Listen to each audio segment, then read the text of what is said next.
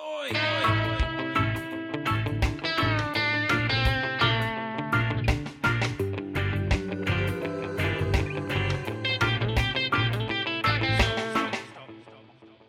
Hello, and welcome to another episode of Casting Views, the general topic podcast that takes a topic each week and, as the name suggests, cast views. Now, this one, I've been looking forward to this episode for two reasons. One, because I've got Jay and Kay with me from Fuck My Work Life. So, hi to the two of you. Hello. What's going on? I've been looking forward to this. It's always um, it's always a good laugh with you two, both during and either side of the recording. So, uh, but also the subject. This was one of those subjects. I think I've touched upon it in a previous previous episode, and it's one of those ones that's fascinated me previously. And I thought, well, do you know what? I've had you two. I think the the, the times you've been on before have been for some sort of sillyish or, or funny episodes. Now, this I think there's, there's, there's I'm not saying that this is going to be a really dry and serious episode, but sort of do something a little different for the two of you. But kind of before we get stuck into that, how are the two of you? We're good. Good. We're on a little bit of a break right now, so Yeah, it feels a little bit weird to be recording because we're not. because it's been a while. It's been a while, but happy to be here. yeah. Well, It's the best kind of recording, isn't it? The recording Yeah. where you can then just switch off at the end of the, the recording and that's it. You don't have to do anything. Exactly. Yep. As if anyone out there wants me as a guest, yeah, you'll, you'll help me get take a bit of workload off me. So yeah, but yeah, as you said, so I just you know what I'm lost all sort of track of time. I think this will go out in a few weeks. So as you said, yeah, you're you're on a you're on a bit of a break at the moment, but um, it'll be season five when you come back, right? I think six. think so. Six. I have no That's idea. I don't know. Whatever. Pick a number, any number. it's the next season. yeah, if you haven't, if you're not already, yeah, go subscribe to to Joe and Kay. I, I know I keep, I think I've said it before when when you're on. Some of the stories you get, and some of the the scenarios people have been in. I've noticed I'm literally shaking my head when I'm listening to some of your episodes about what goes on. It's brilliant. It's brilliant. yeah, it's pretty. It's pretty nuts the things people uh, deal with yeah. in their job. It's crazy. Deal with slash do. Yeah. Yeah. Yeah. yeah. I, I guess as long as there are workplaces and people, there's always stories, right? So. hmm Yeah. Right. Well, we'll tell you what. Let's hear from Antonio and Diane over at the MILF and Me podcast, and then we'll get stuck into our episode. Face it, dating sucked in your 20s, gets worse in your 30s, and your 40s, forget it. It's a cesspool out there, and we're your flotation device. Join us weekly for saucy chat, ridiculous love gurus, And MILF worthy fun to spice up your life. the MILF and Me podcast. Every Wednesday on your favorite pod platform. And the MILFandMePod.com. The MILF and Me podcast. So I've got you on to talk about reincarnation slash past lives slash. I know it's probably got a load of other terms, but kind of wanted first just to throw throw it over to you and say what's your view, recollection, memory. And I, I made a joke about it before. I said when I ask you for your memories on it, I mean, if you've ha- if you have got a past life, brilliant. Yeah, reveal all here, and hopefully I've got a scoop. yeah, just what what is your view on that whole phenomena? Want to, for want of a better word? Do you want me to go Um, first, or you guys? Yeah, go for it. Okay. Like my first kind of recollection of hearing about you know reincarnation and past lives was in the 80s when shirley maclaine came out with her book and i think it later turned into a mini series called out on a limb and my parents got way into it so kind of through them they started doing all of this like reading and researching and like delving into the whole like past lives and reincarnation you know i was a small kid at the time, so I didn't really quite understand it, but it always kind of stuck with me. And I didn't, I, like my parents were kind of born again Christians very briefly in the early early 80s, but other than that, I didn't really grow up with any sort of like traditional religion. Um, but for me, the idea of like reincarnation and kind of our souls coming back in different iterations over and over again kind of makes the most sense out of any other kind of theological theory. Um, I don't know. I just I, I find it very fascinating. But that's kind of like my first recollection is like Shirley MacLaine and my parents getting way into it in the eighties. Yeah. I mean, I heard about it when I was a little kid. You know, I think I think all little kids hear about it at at some point. Like, get asked the question: if you were reincarnated, what would you want to be? And Yeah. and I think when I was a kid, I would want to be like a bird because I because Yeah. I wanted to fly. but now that I'm older, I want to be a house cat because that is like scream when you want food and sleep. Yeah, get And- pets. Yeah, get pets and toys and sleep. Just chill. I feel like that's something you really, yeah, you really have to like work up and like pay your dues through multiple lives Yeah, to yeah, reach yeah. house cat status. I Yeah. think.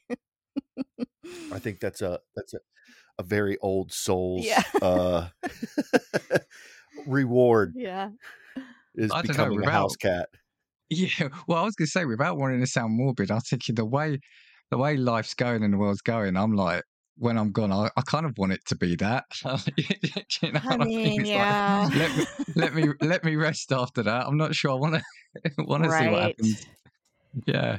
But it's interesting what you said about the whole religion thing. So I did sort of looked it up and, and reincarnation has got its roots in philosophical and religious beliefs. I think it's in, yeah, Hindu, Buddhism and Sikhism believe in reincarnation. And I kind of get that because obviously a lot of religions have got their version of the afterlife. So whereas we, you know, or Christians or Catholics, whatever, say they go on to somewhere better, hopefully afterwards. This belief is that that yeah, is that you come back. Now, my main recollection of it is as a as a kid, probably in the eighties and nineties. Now, I kind of joke about it. Maybe it's just I don't look at those sort of websites now, or or those. We've got so many more programs because now, you know, back in the day in England, we only had really four main channels, and the what's the word the the paranormal stuff, the, the the world of the unexplained felt like a much more entertaining subject then. Do you think it's a lesser thing now, things like this, the whole unexplained and the whole reincarnation um, scenario? I think, you know, obviously uh, through all of our experiences, the 80s, it kind of blew up and I think it became kind of mainstream in the 80s. And it was also mainstream to kind of make fun of it, I think, but it was kind of in everybody's mind. It was kind of the butt of a lot of jokes back then. And I think, I think now it's definitely still around, but I don't think people talk about it quite as much, or it's just become a little bit more acceptive as a a belief that it doesn't get brought up as much because it isn't kind of like the butt of jokes or people making fun of like the past life regressions and that kind of stuff. So I don't know. It's a difficult one uh, to explain because I sometimes can't get the words out. I've got the thoughts, but it's, it's about getting the, the the words out properly. I just wonder if, as kids, maybe we're more, or sorry, uh, you know, when we're younger, we're more susceptible to hearing these stories and being fascinated by them. And maybe it's a generational thing. Maybe it's a, a, specific age bracket where, uh, like I said, maybe as we get older, we get a bit more jaded, and and for majority of us, we just put it aside and rule it out straight away and just think, oh, there's someone else that's uh, lying or making a story. I think even nowadays, kids are still fascinated by this. You know, I- because you're very impressionable when you're a kid. You know, you, you believe what people tell you because you don't have that. You don't have it in your head to doubt. You know, you don't have Mm. that doubt that is just driven into you as, you're an adult to question everything.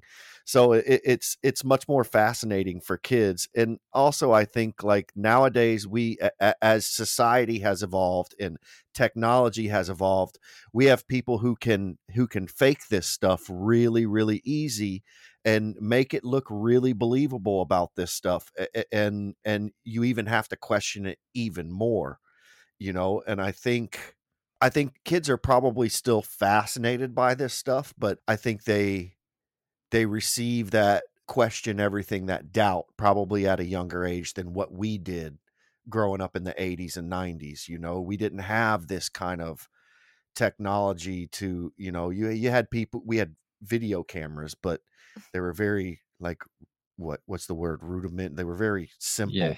and Yeah. it was easy to tell when someone would fake something you know it just hadn't it wasn't there yet but now it is Do you not think though? It's it's it maybe, and, and I absolutely agree with you. I think as a kid, you are ruled by your imagination uh, because Mhm.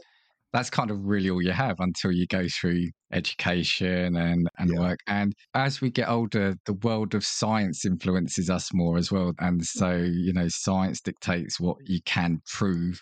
Now, things like this, you, it comes down to whether, it- at the heart of it, you believe what is being told to you, right? Because you can't physically prove this. You can't Right. Yeah. prove things like this. Yeah, I think it comes down to just, I, guess, faith, but also your belief system. I mean, I'm always the sort of person. My, eh, I was going to ask you, do you believe in it or not? Now, I always think that it's an odd one because if it was something that was was true, why does it only seem to be certain people that have the recollections? Why, you know, it, it feels still feels like it's a tiny fraction.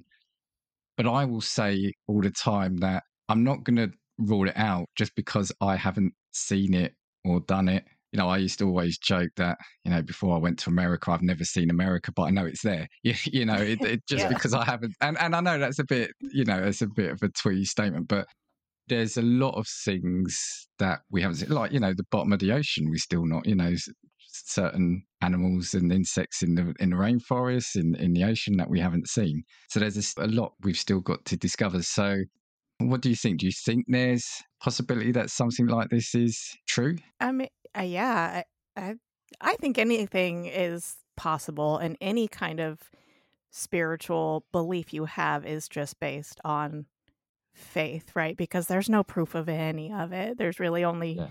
the only thing we can prove is scientific things, right? So any sort of religious spiritual belief is all just built on faith, and it, you just have to like you just have to believe what feels right to you you know um Yeah. i i mean i think i think it's possible right like you meet people and you can be like they they haven't been around the block very many times but then you can meet a small child who just has so much just inherent worldly knowledge and you're just like this is an old soul like this this Yeah. soul's been around quite a few times you know they've seen a lot so i and that could also just be you know just the way people are. Some people are are inherently just more uh i don't want to say smart but just like um words are escaping me right now just more aware of their surroundings Yeah. and and the world than than other people are and that could just be an easy like genetic explanation. But i like to think that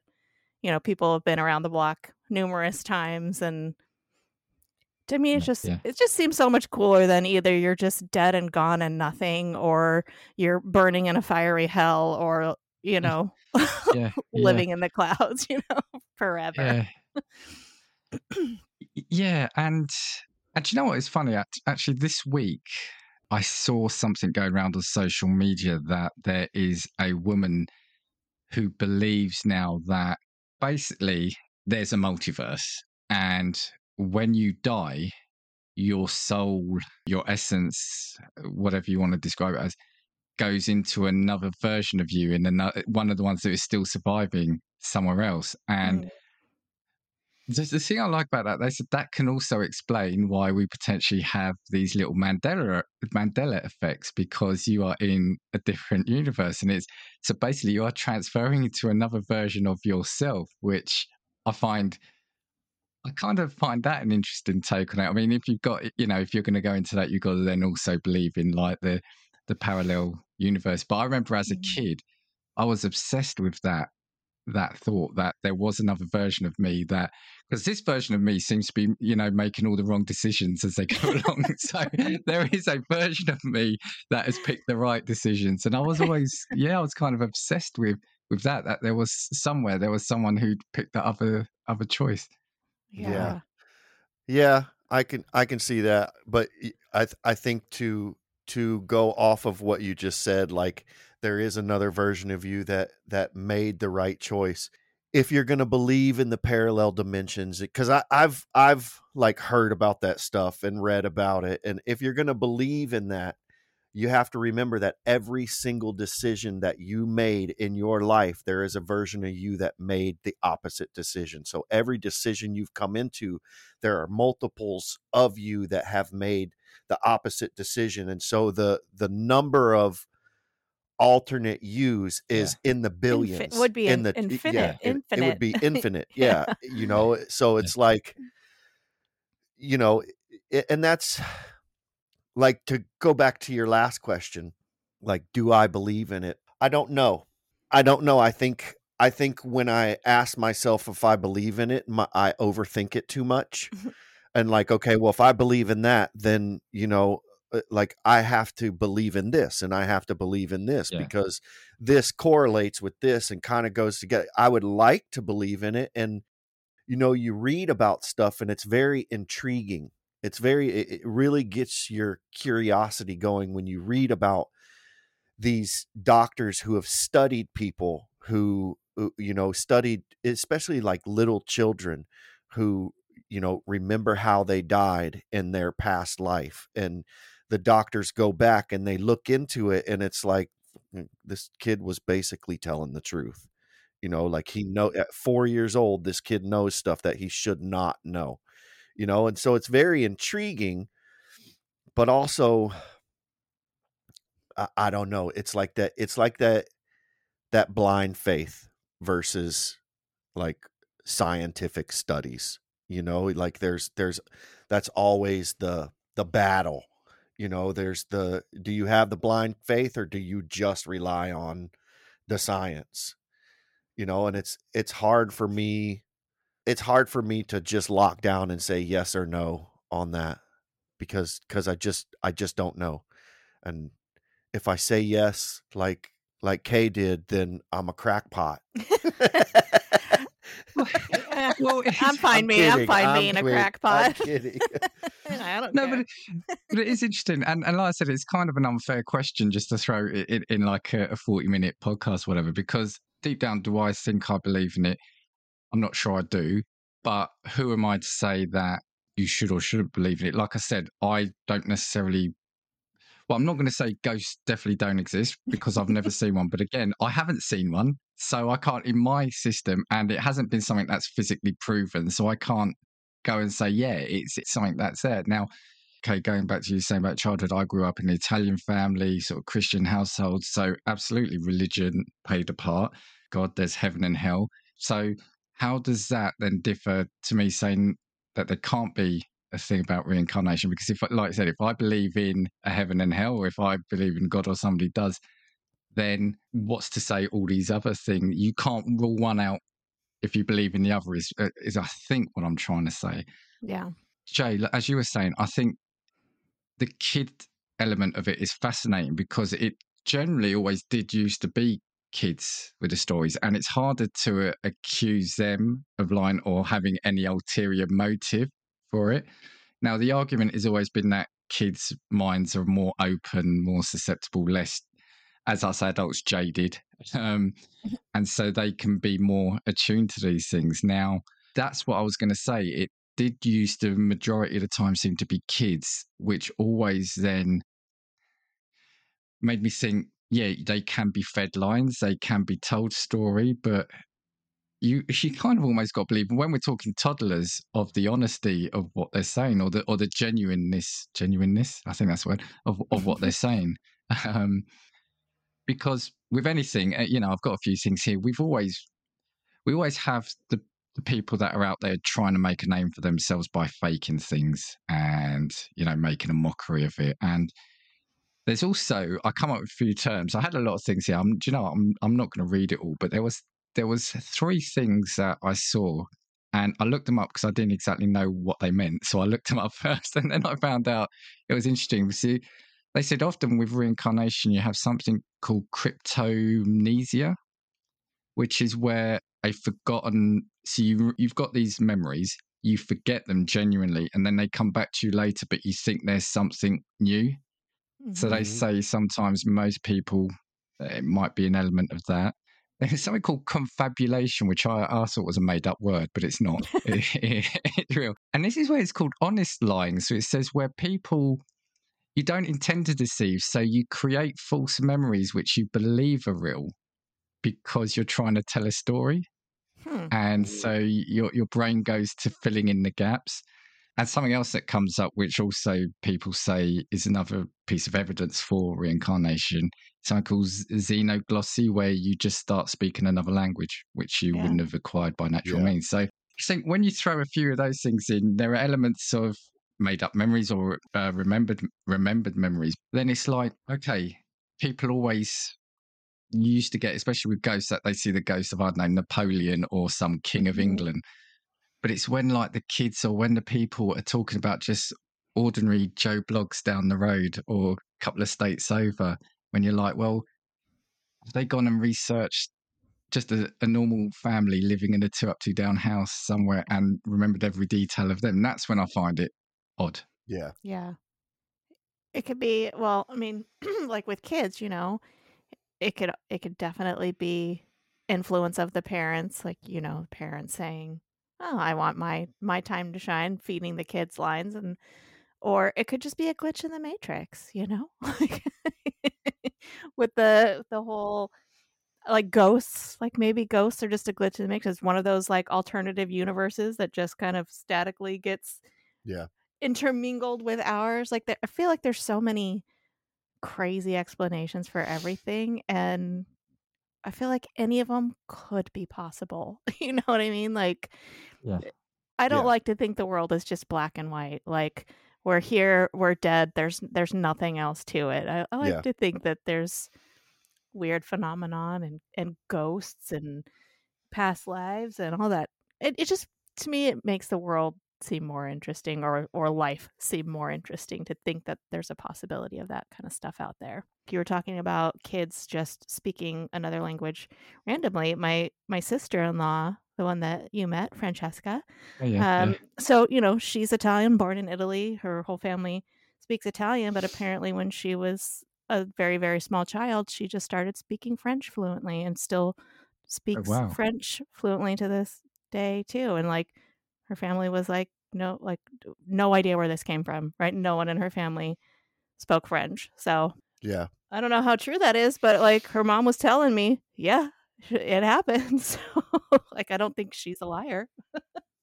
Yeah. That's that's pretty Francesca's got special powers. it's very so she's it's, it's all of this stuff is so intriguing like if even if you look at like like whether you believe or not in religion you look at it and you you hear about things like you you read the bible and you hear some of the stories in the bible and it's very intriguing these stories it really gets your curiosity going and and you know i think it's just you know i think I think all of this stuff is just a matter of how much you want to believe. How much blind faith are you willing to have? Spot on. You know, I- and and if you're willing to have a, a lot of blind faith and believe in that, so be it. You know, as long as it's not hurting anyone, you know, it, it's it's fine. I still, I don't know. I don't know. I, I'm very curious about it. I would love to like, I would love to know that it's true or it's not true. But I just, we never will. I know. Which It's sucks. fucking annoying. I mean, gosh darn annoying. He already said fuck my work life. I think it's okay. Okay. Yeah, yeah. That's the problem with, with your podcast. I've already had to. You've got to put the explicit on. Um, yeah. No, I mean, you both said a, a lot of really good things there in the sense of, firstly, the whole. Oh, well, I, you know, when I said earlier about not being morbid, that that's it. No, I've always said to myself that I almost, I always think there's got to be. You know, after having gone through what I hope is like 80 plus years of life, there's got to be something else after that, right? Otherwise, all I'm here for is literally just to work and yeah. eat, work, sleep. So, you know, there must be something else after that. When it comes to kids, yes, they can be fed a line, but I just always think there's something. When I say unnerving, I don't mean necessarily like unsettling, but when it's kids doing it, I think I've got to believe them because I, I think they, Yeah. you know, when we talk about really young kids, that I don't think they've probably learned how to intentionally deceive people with a story like that Yeah. like I said, it's fascinating. And and Jay, I think yeah, you couldn't put it better myself in, in what you said. It's just about how much faith you or blind faith you got because everything now around us, especially with technology, is so literal, isn't it? We we see everything, we know how to do everything. Science is explaining everything. Yeah, what's happened to that little bit of belief Yeah. and and Mhm. yeah, just just faith. So yeah, interesting, interesting. Have have you got a couple of examples with you? I do. I've got one. I've got one too, but I I, I do have a a personal little story I, I want to share. Dun dun dun. Let's let's start with that then. Yeah, absolutely. so like I don't have like I don't have any like past live memories or anything like that. But there are there are weird things, and again, could just be a glitch in the matrix. But I I was I was never into drugs, never did drugs, but I can kind of like recall how certain drugs can affect a person and like the things that happen when you do certain drugs and like I don't know where the hell that came from. Like and this was like even as I was a teenager and I didn't really know like the people I was around didn't do drugs, but like there just certain things like well I know like if you did crack or something you could get lockjaw just like weird shit like that and I don't know where it came from. So I'm like maybe I was a heavy drug user in a past life. I don't know. Um but I I like to think if reincarnation is a thing that we're kind of tied to the same souls and people kind of over and over again, um, which is how you can explain like you could look across the room at someone you've never met and be like, I'm gonna marry that person, and then it it happens, you know. Um, so I like to think we're all connected. So our little my sweet little soul dog Henry passed away almost two years ago, and like I don't know, eight months after he passed away. It was uh, like 11. like Jay is always, always, always fighting to get yet another cat. He's always he always wants another cat, and I'm like, no, no, no, we don't need any more animals. And so, like 11 months after Henry passed, he was like looking through Pet Finder, and he was like, I saw this cat, and I'm I want to go look at it, and I'm like. No, no, I'm just gonna go look. I'm not gonna come home with the cat. And I'm just like, whatever. Okay. I knew he was going to come home with a cat. so he goes, he's like, Do you want to come with me? I'm like, Nope. so he goes. 30 minutes later, he comes back and he's he's got the cat. And I had our other The dog, tiniest, sweetest little Tiny- baby Yeah. kitten. very cute. Oh. But you know, they put him in like the cardboard box with the holes in it when you take him home. And I was I was outside eh, on the lawn with our other dog who her and Henry were together for 10 plus years, you know, they were they were a bonded pair. And as soon as he got out of the car with this box, she just started pulling, pulling towards that box, and she just started whining, and she wanted in that box, and she was just like, "Woo, woo," and she doesn't. really have Mhm. other cats. She didn't act that way with them, and Yeah. when we brought her up when we brought her up to the room the kitten up to the room upstairs she was just downstairs barking barking barking like she wanted to get to this cat which i like i was like okay that's kind of fun and then instantly the kitten was kind of attached to me even Mhm. though he went and got her and saved her Little bitch. just instantly attached to me and she just had very similar mannerisms to my my dog she would do weird little habits that my dog would do like anytime i sat on the couch the dog would go and just sit directly behind me like in between me and the Right, back of yeah. the couch and she started doing that so just little little things like that and i was like you know what she's my henry came back to me and like that just gives whether it's true or not it gives me comfort and Yeah. Absolutely, yeah, yeah. you know that's that's my little my little reincarnation story And My- and actually, that just just reminded me of something, uh, Jay. What you said earlier. Absolutely. If it's if it's not giving harm to anyone, what's wrong in Yeah. in, in absolutely you, you can you can think that. And and and Kay, something you said there right at the start is really interesting about the whole love at first sight thing. Is maybe could that explain it? So yeah, it, you know, is it love at twentieth sight for you Right. to you know? Yeah. that's kind of a mind bender in itself. Yeah, thinking that. Yeah. So okay, so yeah, so Jay, what, what story have you bought? So I have a story that is uh, actually from India, and it took place in the seventies.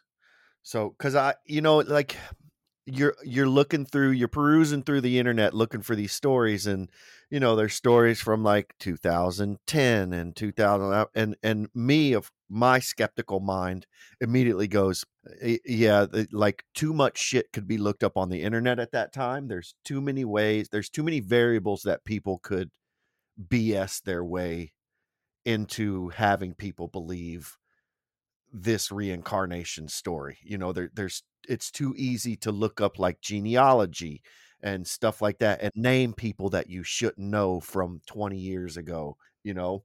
So I found one from the 70s and it was in uh in like India did did part of India used to be Bangladesh or is Bangladesh a separate country still? I don't know. I'm very bad at all that stuff. I don't know. Either way, this one is about a woman uh named Uttara Huddar. So, okay. So Uttara, Uttara Huddar is a woman in India who, at the age of 32, her memories and personality abruptly would abruptly change and she would become like someone else. It's not And- multiple personality disorder. That's so multiple personality disorder. A lot of the doctors who looked at her were like, "This could be a, this could be a, uh, uh, like a- cause for this." hmm But I'm not even going to read it. I'm just because I read it like ten times. so so this was in the 70s she was born in 1941 and she was born in a little village and uh, you know her father was like a landowner and a farmer and she went through life everything was normal like as a kid uh, at an early age she had a very like a severe phobia of snakes but it was only only like 3 or 4 years she had this crazy phobia of snakes and I've never been to India, but I've heard that there's a lot of snakes in India. So she went through life and she went to school and she got her master's in English and you know worked and then in her in her late 20s she started getting like she just all of a sudden got like eczema and asthma and and a, a unspecified gynecological something or other Okay. like it didn't say it just said that's exactly what it said like unspecified gynecologic gynecological disease so she went to a doctor and the you know the doctor started treating her on like an outpatient basis and she started to like switch in her village they spoke maharta which i guess is like an uh, an an indian language and then all of a sudden one day she started speaking bengali which is a completely Okay. different language and she would not she wouldn't let her father touch her she wouldn't let her her brothers touch her she started dressing in a, a sari and like covering her head in the sari because she believed that she was a bengali woman who was married to a man and sometimes she would switch to this person for like a week. Sometimes it would just be 2 days and sometimes it would be like a full month and she would not eat the food. She would only eat like bengali food and and she said that her name was sharada and so all these doctors started to come and see her and because she was in like an inpatient place and she was going through this a- and she felt like there was one point where she felt like the doctor who was treating her was the reincarnation of her husband from the 1820s. She believes she lived in the 1820s. So she would never touch light switches.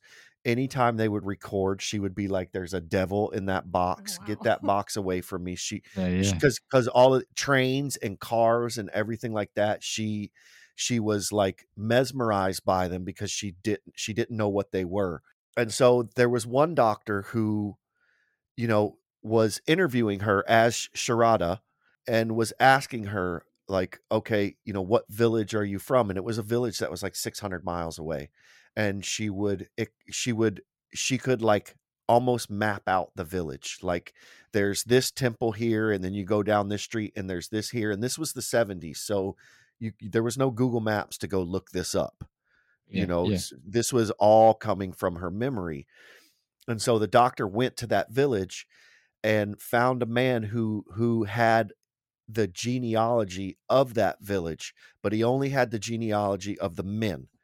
So he found like he found Sharada's father in this genealogy and then just took down names and relationships to this Sharada woman of all these people and then went back and quizzed her on it and she like got it all right she could name her great great grandfather her great grandfather her grandfather father brothers uncles like she could name all of it.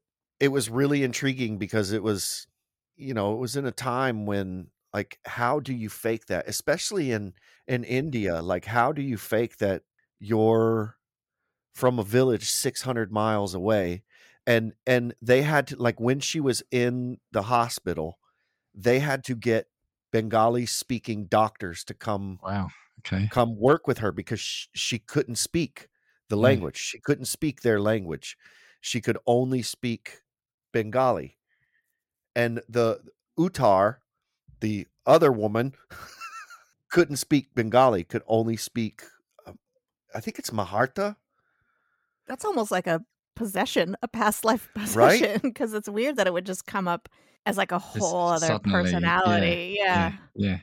it's, it's just crazy you know like she she knew all this stuff she could speak this language she refused to eat their food she only wanted like the bengali food and only you know it, it was it was just nuts like she completely flipped so and and she said that oh so when the doctor was in the town sorry i, sh- I should have read this because now i'm bouncing all over the place but it's all good. We'll get through it.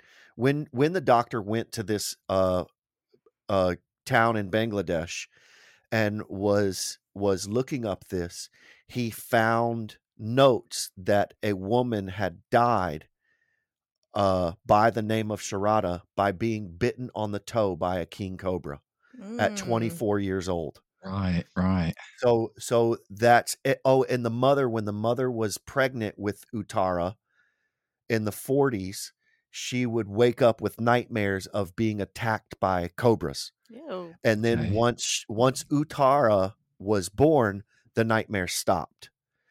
And and then Uttara had the fear of of snakes. And then it comes like this woman that she switches to died by snake bite. All right. I think this was a crazy possession. It's an interesting one because, like, yeah. I, I like what you said about going back to the 70s and doing that because, yeah, it's okay. You could overhear a story of a family, but one, this is 600 miles away. Two, it's a completely different, like, the religion side. Yeah. And, and three, how do you know the whole makeup of a family?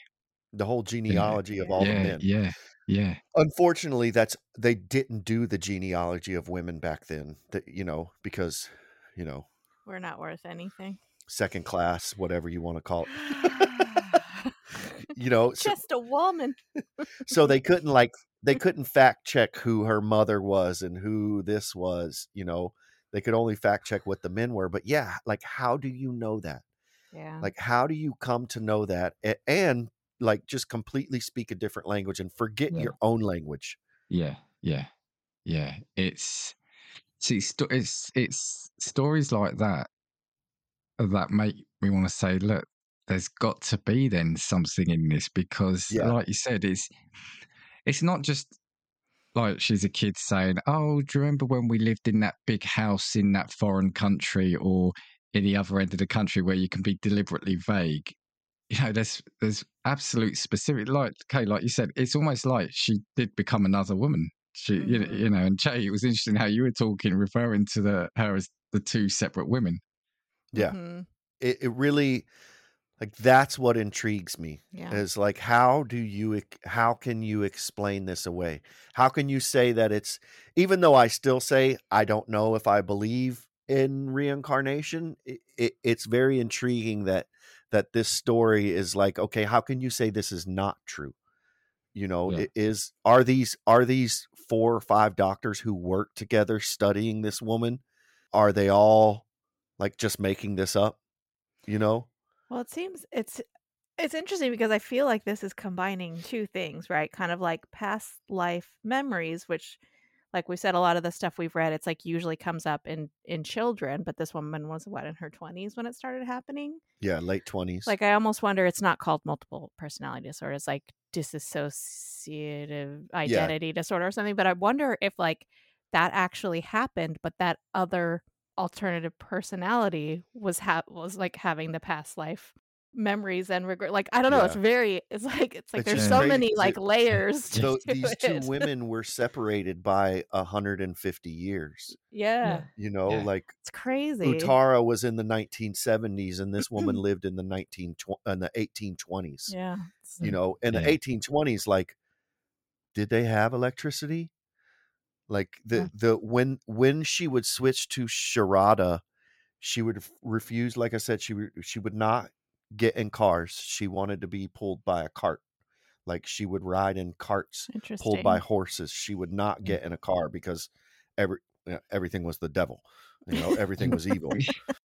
and that and that's the thing right so you could you can look at that and say oh well sh- if she was playing a character the not using the light switch and not wanting to go in the car that's her getting into character yeah that's a Yeah. fair you could call that a fair Mhm. criticism or, or a fair accusation however the thing about the snake Yeah, the whole language and and like i said even though it was only the men the genealogy of the men that i think if you if you've even got one out of five or six male male line there that's a bloody good um hit rate Yeah.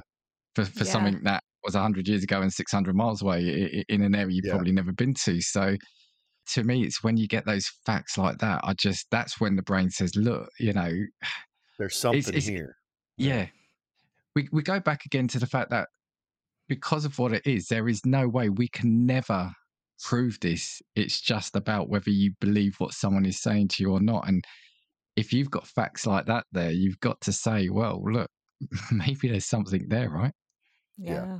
yeah. That's that's that's a really good one. All right. So I've got one. This one I actually I've heard a, a couple podcasts on this particular instance and I, I find this one super super fascinating. I don't know if either of you have heard of the Pollock twins. Like No. Jackson Pollock. Not Jackson Pollock, no. He had a twin. no, not Jackson Pollock. So this actually um this is a one that took place in the 1950s. So again, no no internet, no easy way to look stuff up. Um this happened in Hexham, England. I don't know if you know where that is, Dan. I've heard of it. Yeah, I think I know roughly where. Yeah, yeah.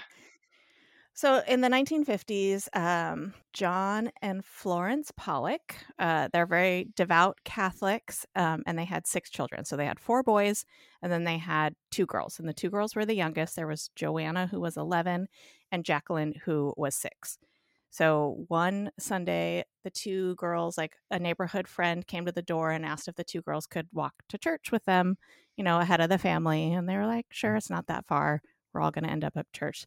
So the three small kids go off walking to church when a woman comes by in her car and purposely barrels into all three children and killed both girls instantly. And then the the neighborhood little boy died um, on the way to the hospital. So she was obviously uh, not in her right mind. She was heavily medicated, and I guess she just had her children taken away from her. So she decided to purposely take someone else's children away from them. And sadly, um, all three little kids died. And of course, John and Florence were devastated, losing their two youngest girls. But then eight months later, um, Florence got pregnant.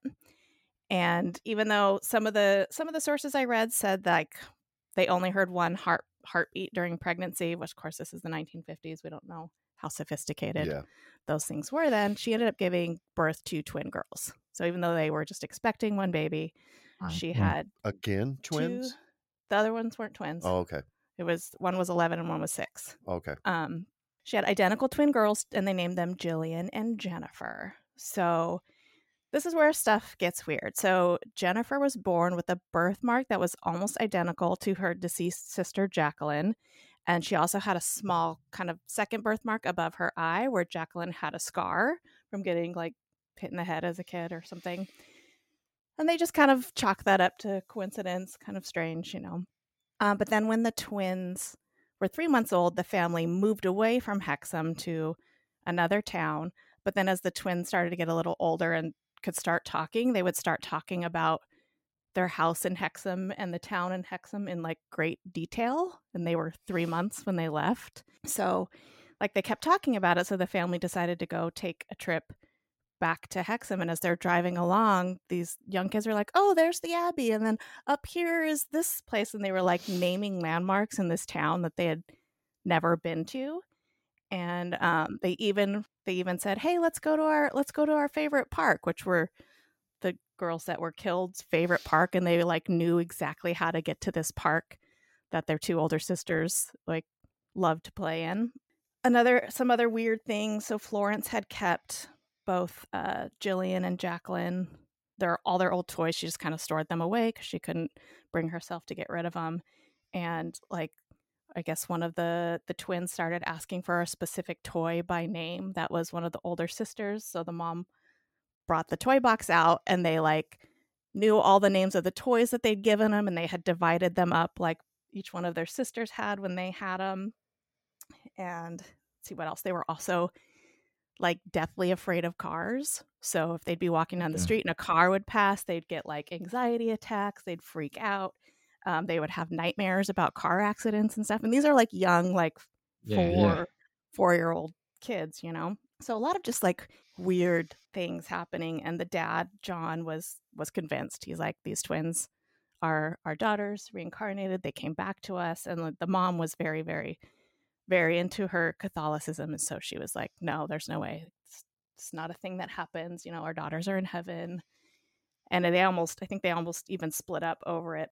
So one day, Florence heard the two girls in their room playing, and they were basically recreating the car accident where they died. Like one of the Wow. twins was cradling the other one, saying, There's blood coming out of your eyes. That's where the car hit you and like they were just in there Wow. alone like they didn't know their Wow. mom was listening and like when she heard that she was like oh okay like i think this is actually you know my two daughters have come back to us and yeah so like once they hit like five years old like all of those kind of memories of basically being jillian and jacqueline just kind of started to fade away and they just became you know their own people but like the first five years of their life like everything they talked about all of their memories just completely linked them to like they could explain the or describe their house in their backyard where they lived in Hexham, even though you know they never actually lived there and stuff like Yeah. that. So I thought that was fascinating. There's a whole like I'd suggest going looking it up because there's a whole lot more I didn't go into, but like those were kind of the main points of things where they're like,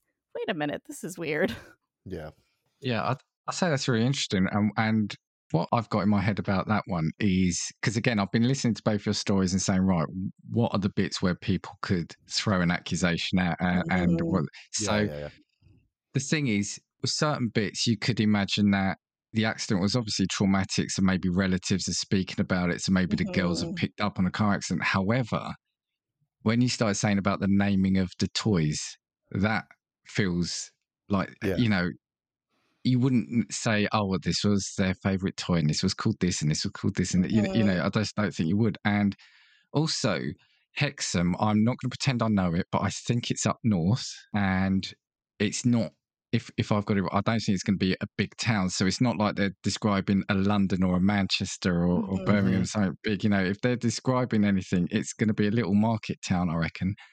How would yeah? How would they, as young young children, how would they know that? Yeah. it and, and, and something I picked up as well, actually, uh, it, it was in my reading. People are saying that, yeah, birthmarks and etc. things like that. Some people believe do correlate with wounds that people have had in Mm. one of their past lives. So it's just, yeah, that that's that's got to be really difficult as a parent as well, because you said the parents almost split up. Um, Mhm. Because it must be a really, really difficult kind of conversation and scenario to be around, isn't it? Yeah, especially you know the dad was even though he was also Catholic, just seeing everything that happened, he was like these these are my two daughters reincarnated like they came back to us and the mom was just like no there's no way there's like it's not possible so yeah until i guess that one thing she heard and sh- it just convinced her and people said just Reenacting the car accident, yeah, it's, yeah. And, you know, people were like, the parents said they never mentioned what had happened to the older sisters, to the girls, but there were four brothers too. So, you know, maybe they heard some stuff from their brothers, but they were very, very small children. So to be Yeah. able to hear something from their brothers and then remember it and like recite it back like, oh, Yeah, this is how yeah. you get to my favorite park. Turn here, go here. You know what I mean? Yes, So, yeah, yeah, yeah, yeah, yeah, yeah, yeah. And So- and that's what I'm that's what I'm saying. There are always elements where somebody could say, "Oh, that's where it falls down," but no, there's too many things in that where you think, yeah, if they were in their twenties, it's one thing, but they're not. They're they're children, so you're Mhm. expecting them, as you said, to remember so many details, but also to reenact that scene. Yeah. Right. Well, the problem I've got now is you two have come with far better stories than I have right, in terms of the detail. Now, because yours, I, I've been sitting here and it's weird how when, when I say it, it's made me feel creepy, I don't mean that they're horrible stories, but it's it's starting to put me back into when I was a kid watching these stories or listening to these stories. And like you said, the, the elements of it that are believe when I say believable, the ones that credible maybe is what we should Mhm. say rather than believable. But no, no, yours yours are far better. I I picked this story up now.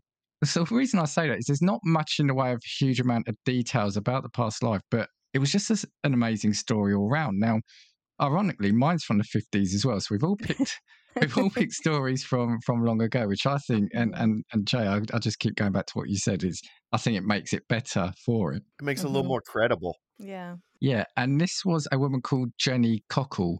She's actually from Barnet, which is about 40 minutes down the road from me. It's, it's North London. It's, it's classed as North London. So she was born in 1953.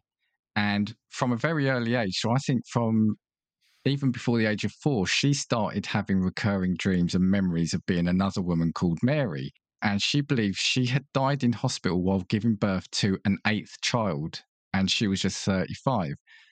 So this Jenny was starting to have feelings of guilt, knowing that she'd left eight children behind in, in this past life. So as soon as she could pick up a pencil, she was drawing a map of the place where she believed she used to li- live.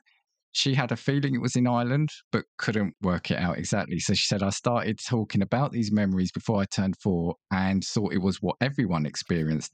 I had fragments of dozens and dozens of memories, but there were four past lives that came through the strongest, and the memories of Mary were the strongest ones of all. I remember feeling so upset at leaving the eight children. There was this sense of wanting to see what happened to them and make sure they were all right. So ultimately, when she got married, that made her want to even more find out what happened. And and it's funny because she describes herself as being skeptical of it. She said it's she didn't really believe it. It was just these strong urges that were coming through. So she got a hypnotist who, under the regression, made her believe even more so that she was the reincarnation of Mary. So she decided to go to Ireland in 1989. So what? So yeah, she'd have been 36 then. And sorry, bear in mind, this Mary would have died 23 years before she was even born. So that, that's an important thing to say. Sorry, in the 30s. As soon as she got to Ireland, she said she had, she instantly felt a connection, remembering things about a place called Malahide, which is a suburb in North Dublin, which most looked like the maps from her memories. She said she knew more and could explain more than someone who had never been there before should know. Um, Mhm. and she said she was walking around talking to people and she noticed things had changed, like the builder's yard being replaced by a supermarket and an old jetty being updated to a nice new concrete one. I knew the house where it was was grouped with other houses and it was opposite a boggy meadow. And when I walked to where I thought the house was, there was just ruins there. So she had an image of where the house was, but the house was no longer there. So the, the, the curious thing was, again, probably because it was in sort of the 50s to 80s, she didn't know what Mary's surname was. So she started connecting to locals and she found a man who remembered the family who had lived in the ruins where she walked to. And they established that her her name was Mary Sutton. And so once she had that, she was then able to track the children that she had orphaned. Now, this is where it gets interesting. She said she did worry about contacting Mary's children because she thought it might do them harm. But she thought, what I will do, contact them and let them make the decision. So she put ads in Irish newspapers. There was an interview with the BBC. And she then got to contact with two sons um, separately. So she said she she gave a load of details. They then interviewed the BBC interviewed the two of the boys, or well, they're men now because I'll reveal their age. They were in their sixties, which is the irony. So she's younger than her kids. Um, and from the interview, there were nine pages of information that matched up between what she'd given the BBC and what the two men had given. Wow. Um, And she said it's key that it's what the key thing to remember here is it was a third party. It wasn't her doing this. So um, she goes, it was less about proving I was reincarnated than it was about what happened to the family. But she said the rest of Mary's family was not so easily convinced. Who was this Jenny? Why was she doing this to the family? They just couldn't believe such a thing would be possible. They'd been brought up as Catholics in complete bewilderment. Phyllis Clinton, Mary's daughter, consulted her priest, and he told her that after hearing the evidence, the only thing he could think of was that it was somehow their mother speaking through Jenny as a way to get back the family. So, hmm. and this is why I, I, I, sort of chuckled when I said about the, calling them kids, because you've got the person called Christy was 72, Frank was 70, Phyllis 71, and Betty 62. And they had a brother who died at 66. So these are all, like I said, they're all like 30 years older than her, right? 30 to 40 yeah. years older.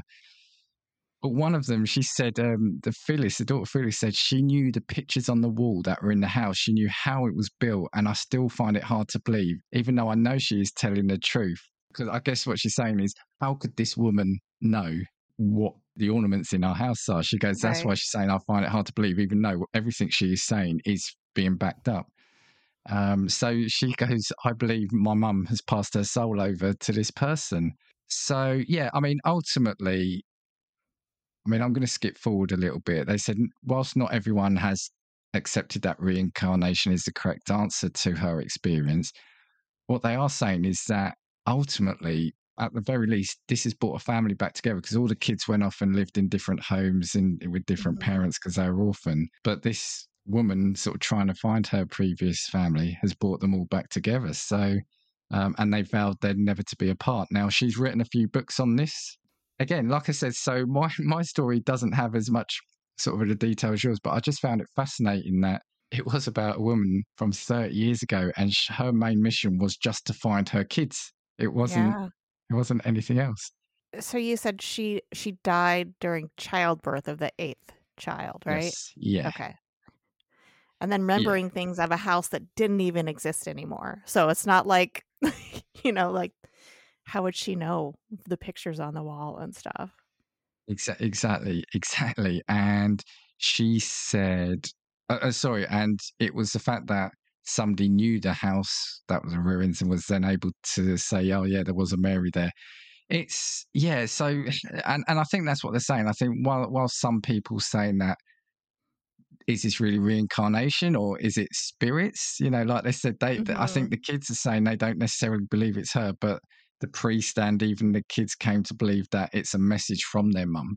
Either way, it's still, yeah, like you said, how she knew certain things in the house were, the map of the area, mm-hmm. uh, certain landmarks in the town where she she's adamant she'd never been to. You know, she was born in 1950. Okay, she went over in 1989, so we're not talking the medieval times then, but it was still, you know, pre most technology yeah. that yeah. we've got now. And and at four years old to be having this thing of of childbirth as well feels yeah an odd. Yeah. That is thing. very so, weird.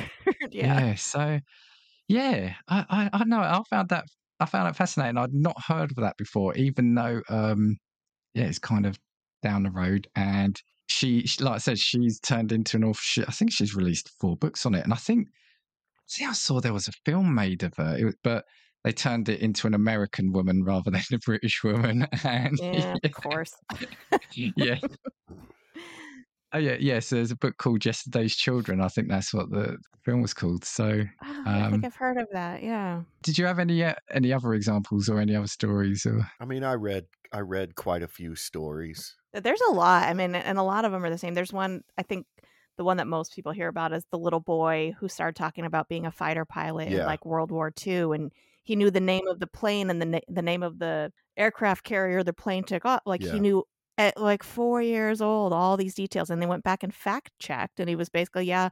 Someone by this name died in a plane crash, and like the well, that, little kid had all of these details. That kid like I read the the whole story. I was going to use that story, but I know it's a popular story. Like that kid, he would consider him like at a very young age, he would draw pictures of like a plane crash and he would sign it James 3 because and and when his dad would change his diapers, he would tell you, "I remember when I used to change your diapers," because he he was reincarnated as his grandfather Yeah, see, that's people come back to. They're uh, always like as go back to as his same people. grandfather and was like i remember when i used to change and and so the that's james got to be unnerving the though as James- a dad. the james 3 was because his name was james his father's name was james and his grandfather's name was james Right.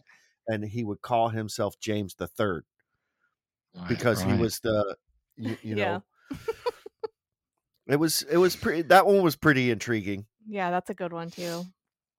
So Yeah. I mean, there's tons. There's tons of stories, and or like little kids getting up at three years old and playing a like concerto on the piano with never having a lesson and Yeah. stuff like that. You know, like I think what we can say is that there's definitely things out there that are potentially still unexplained, right? Um, mhm. and and and you know, I know I've said it a couple of times, but with any story, you can always look at the the weaker points.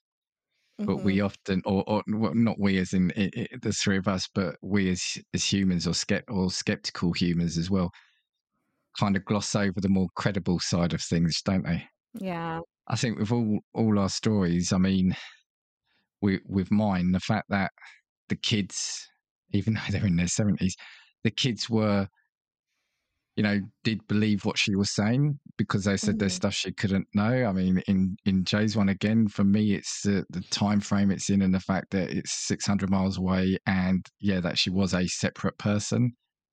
yeah, And Yeah. and again, w- Kay, with yours, it's the fact that they are tiny children. So what Mhm. merit do they get from trying to pretend that they're someone else? You know, it's yeah. yeah, right. Well, yes, it's one of those subjects where yeah, it's um going to be thinking about that all night now. So You're gonna have some weird dreams tonight. no, it's it's the kind of thing I'm going to have to go and and like stick I don't know Brooklyn Nine Nine or Friends on now just to uh, just to chill out. Yeah. Um, no, thank thank you for coming on and th- yeah, thanks for bringing really great stories with you. Anything you want to say before you go? So again, do, do you just want to plug because you, you've got a huge cat, back catalogue anyway of, of your podcast? Did you just want to shout out your socials and Yeah, um, you can check us out on any podcast uh, platform at Fuck My Work Life. We have over a hundred back backlogged episodes that you can listen to. I know most podcasters are like, "Don't listen to our first ones," but I kind of like our first one. So start at the beginning and work your way through, Yep. and hopefully we'll be back um, in August, and we can hit a hit us up on all the socials at FMWL Pod. Yeah, and there's always a, a spot here for you if you've got anything you want to come on here and talk about. So always, always glad to have you back. For me, you can get me at castingviewspod and gmail.com and at castingviews on Twitter. Oh, and I was I was saying last week, I was I was editing my previous episode. Now I've got to talk about threads. It just feels social media now just feels so confusing since the whole last Twitter blow up and and yeah, uh. And and threads. So it's like it's now becoming. Um, I'm trying to convince my wife to be my social media um, expert because it Yeah. feels like it feels like it is a, that needs to be a full time job. It is. J.K., thank you very much for coming on. Thank Yeah, you thanks for so having much us. for having us. It's always fun talking to you. Yeah, can't wait for you to come on again. And yeah, we will see you next time. two, three, four. If I want your opinion, I will give it to you. Come on, take what we got, cause you need it. Don't make us get